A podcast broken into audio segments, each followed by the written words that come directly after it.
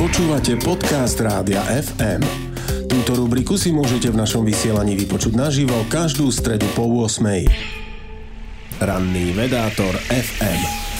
pondelok má štartovať najväčšia raketa v histórii. Starship. Postavená na rampu je vyššia než budova slovenského rozhlasu, obratená pyramída v Bratislave. Štart však bol pre problémy odložený.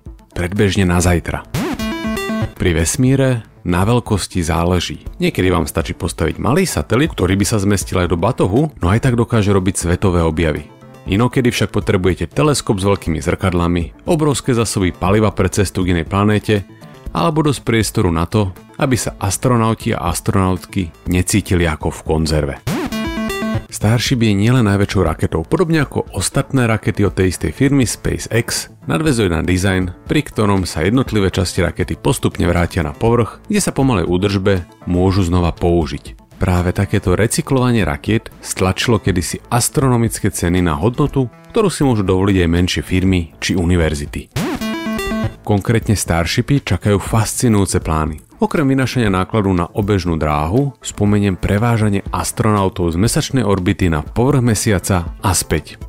No a keď všetko pôjde podľa plánu, tak ľudí raz povezú aj na Mars.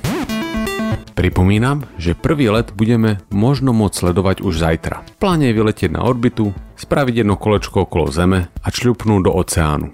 A samozrejme pritom nevybuchnúť. Šance sú tak pol na pol. Nebojte, ide sa bez posádky. No aj tak držíme palce. Ranný vedátor FM.